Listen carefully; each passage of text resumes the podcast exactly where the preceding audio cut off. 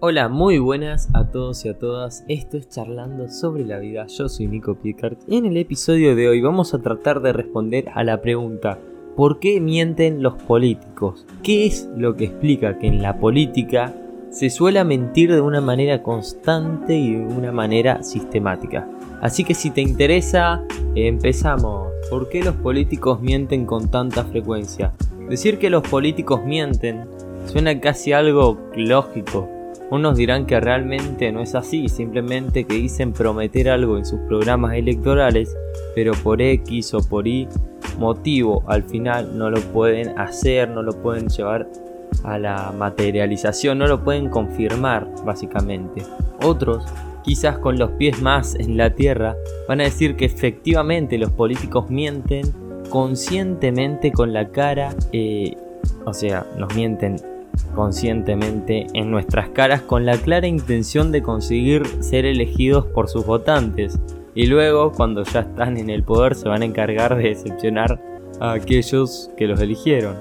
Y esto pasa muchísimo en todos los países del mundo, en Argentina, con cualquier tipo de gobierno. Pero ¿por qué lo hacen? Sea como sea, uno no puede evitar pensar que en los tiempos en los que vivimos, aquel político que miente es un político poco inteligente y precavido. Gracias a Internet y al acceso de toda la información habida y por haber, no resulta muy complicado encontrar en páginas web de ideología antagónica a la de un político en concreto que saca a relucir todo aquello lo que ha mentido. Teniendo en cuenta esto podríamos pensar que esta gente es realmente tonta, puesto que saben que existe un recurso que va a desmentir todo aquello que han dicho. O sea, más allá si es de izquierda o derecha, o si es en, Argentina Macri, Alberto Cristina, más allá de las ideologías, hay medios que están politizados y van a sacar a luz todo lo que hizo mal un gobierno o el otro, al que sea opositor a ese medio. Y los dos han mentido, los dos han prometido cosas y no las han hecho en sus mandatos. No importa el lado ni quién sea, sino estamos en un denominador común. Y bueno, en un mundo ideal y lógico, el político mentiroso sería como agarrado y sacado de la carrera política porque nadie lo va a querer votar. Pero no vivimos ni en un mundo ideal ni en un mundo totalmente lógico.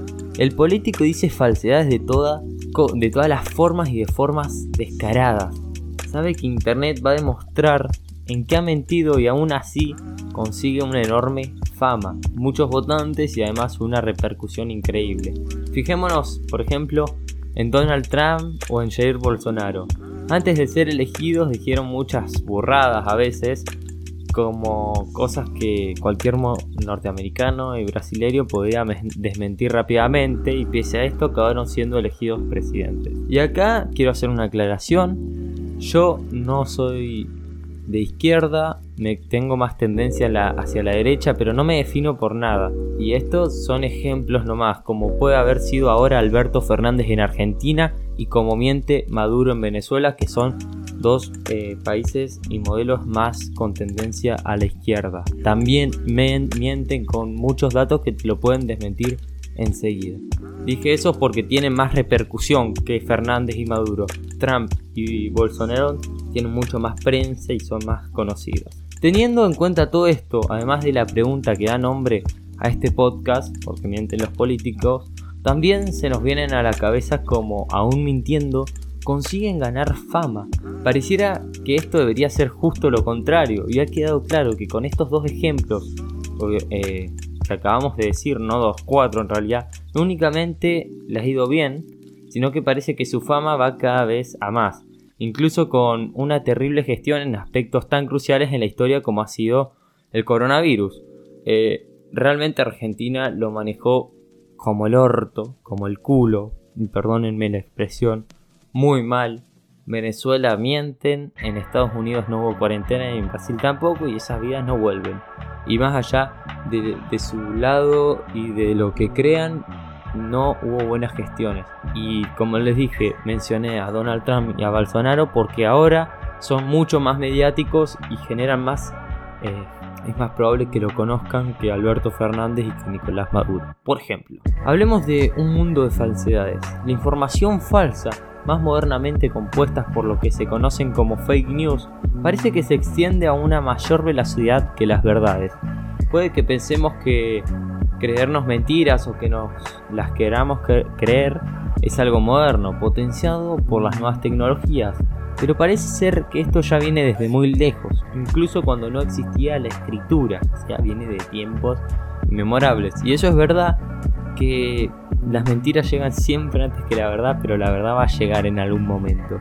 Parece ser que la existencia de conflictos intergrupales a lo largo de nuestra historia evolutiva ha moldeado nuestra mente.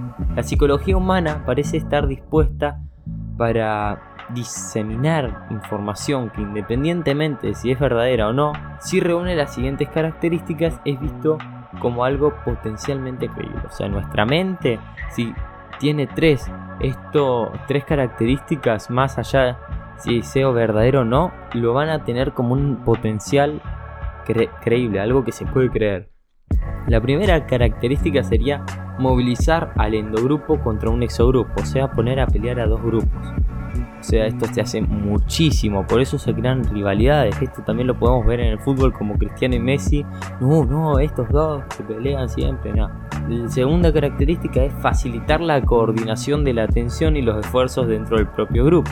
Y la tercera es señalar el compromiso con el grupo de los miembros del endogrupo, o sea, mostrarte un compromiso hacia ese grupo que querés dirigir. Lejos de, de lo que muchos puedan pensar, la mente humana está diseñada para seleccionar y diseminar información que sea eficaz para conseguir estos objetivos, no para dar información cierta. El cerebro no busca la verdad, eso acuérdenselo, ya lo hemos hablado en otro podcast, no anda a escucharlo.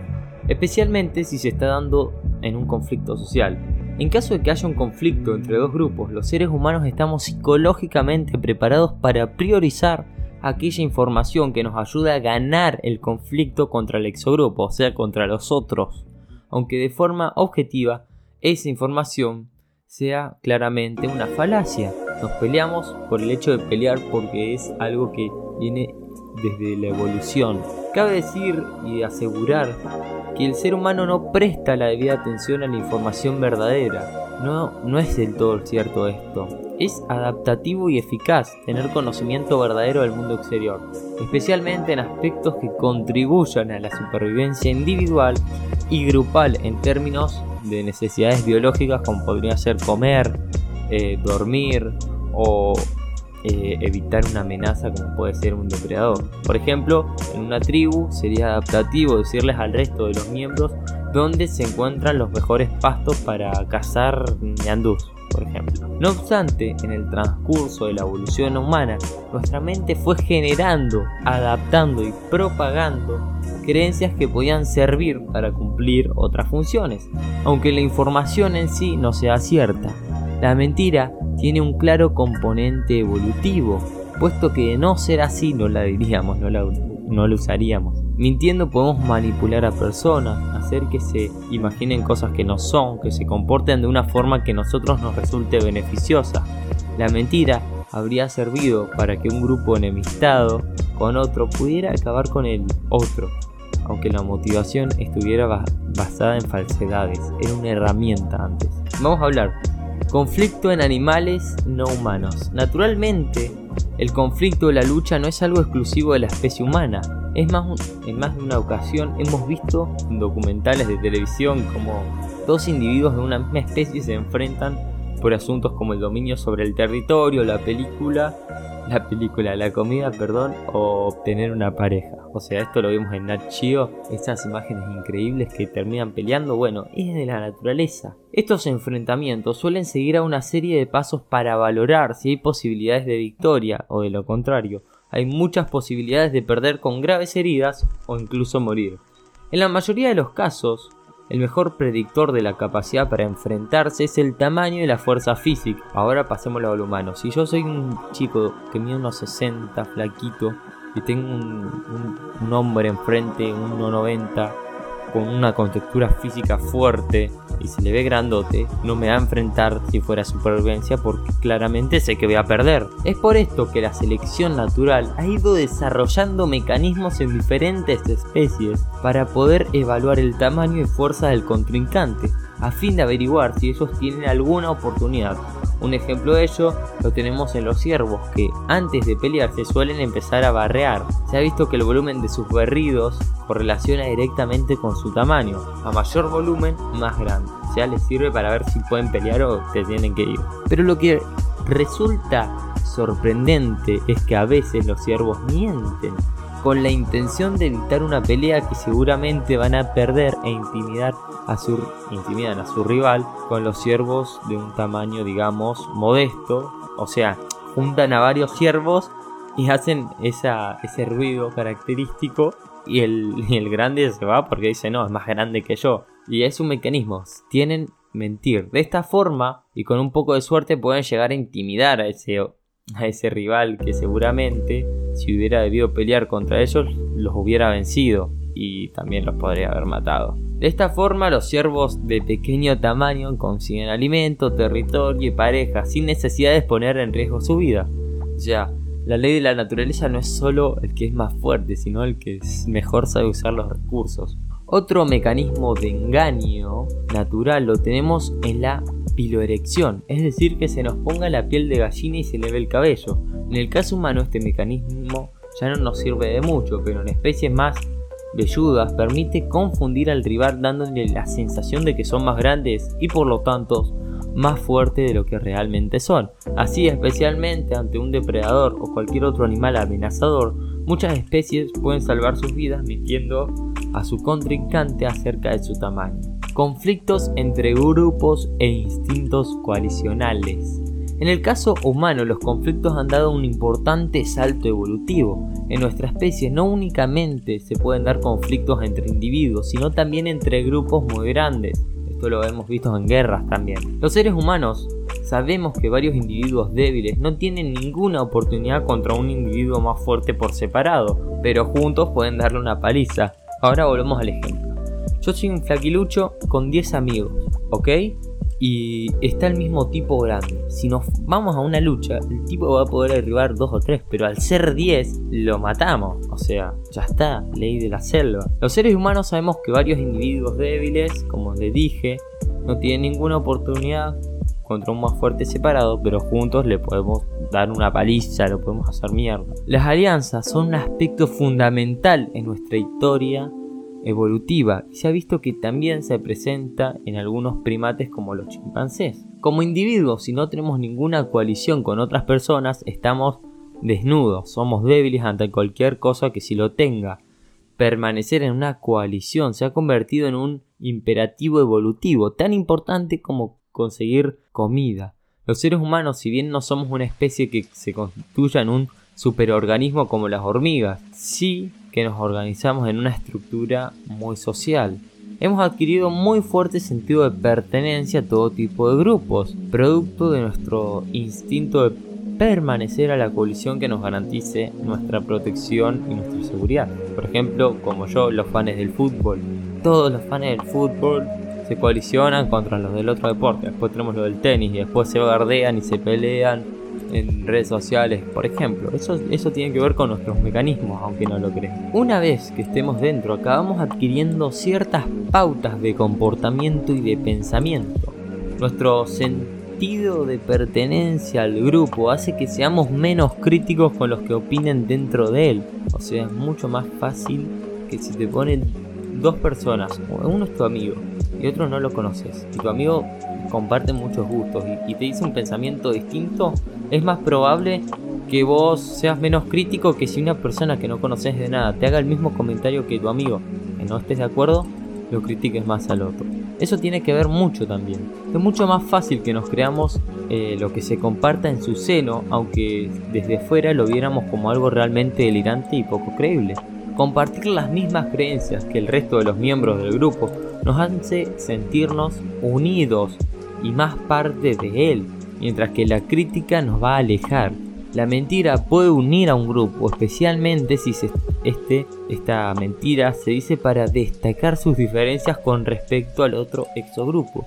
Y eso no, eso no nos tiene que sorprender. porque todas las noticias siempre critican y echan culpa al otro gobierno? Y después unos canales están a favor de uno y están hablando del otro gobierno mal y lo mismo del otro lado tiene que ver con esto. Cuando se da un conflicto entre dos grupos, la cohesión y la coordinación entre los miembros de cada grupo son dos aspectos esenciales para ganar la contienda. Si dos grupos están en disputa y se encuentran en igualdad de condiciones, aquel que consiga organizarse mejor, que tenga un pensamiento más homogéneo y tome una acción más sincronizada va a ser el grupo que va a vencer. Todo esto tiene una relación directa con por qué mienten los políticos y en general cualquier partido político o incluso una nación. Mentir sobre las características del propio grupo, exagerando sus virtudes sobre las del otro grupo, destacando o inventándose efectos, contribuye a que aquel endogrupo se motive más tenga más autoestima y mayor capacidad de acción. Ahora, un ejemplo de ello lo tenemos en los desfiles militares, en los que los estados presentan todo su amplio arsenal militar con una clara intencionalidad política, intimidar al rival. Ahora, justo que saco esto cuando estoy grabando el podcast, Ayer mismo sacaron Corea del Norte, hizo un desfile y sacaron un misil intercontinental. Obviamente tiene que ver con la política y será un mensaje dirigido a Estados Unidos.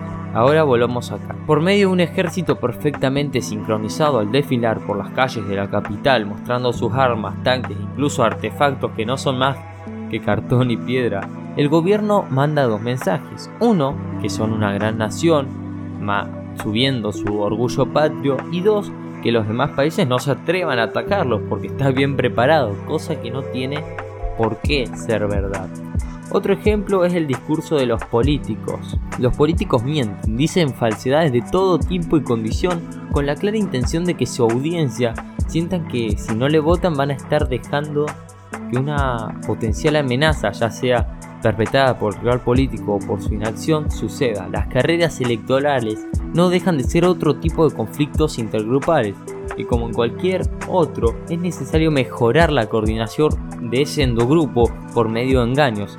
Las mentiras en estos contextos sirven por tres razones. Resolver problemas de coordinación, estar de acuerdo con creencias falsas en una muestra de compromiso con el grupo, ejercer dominio sobre el grupo haciéndoles creer información exagerada. Hasta acá el podcast de hoy, acá te expliqué un poquito de cómo funciona, no lo quiero hacer más largo. Te mando un saludo, un beso, chao.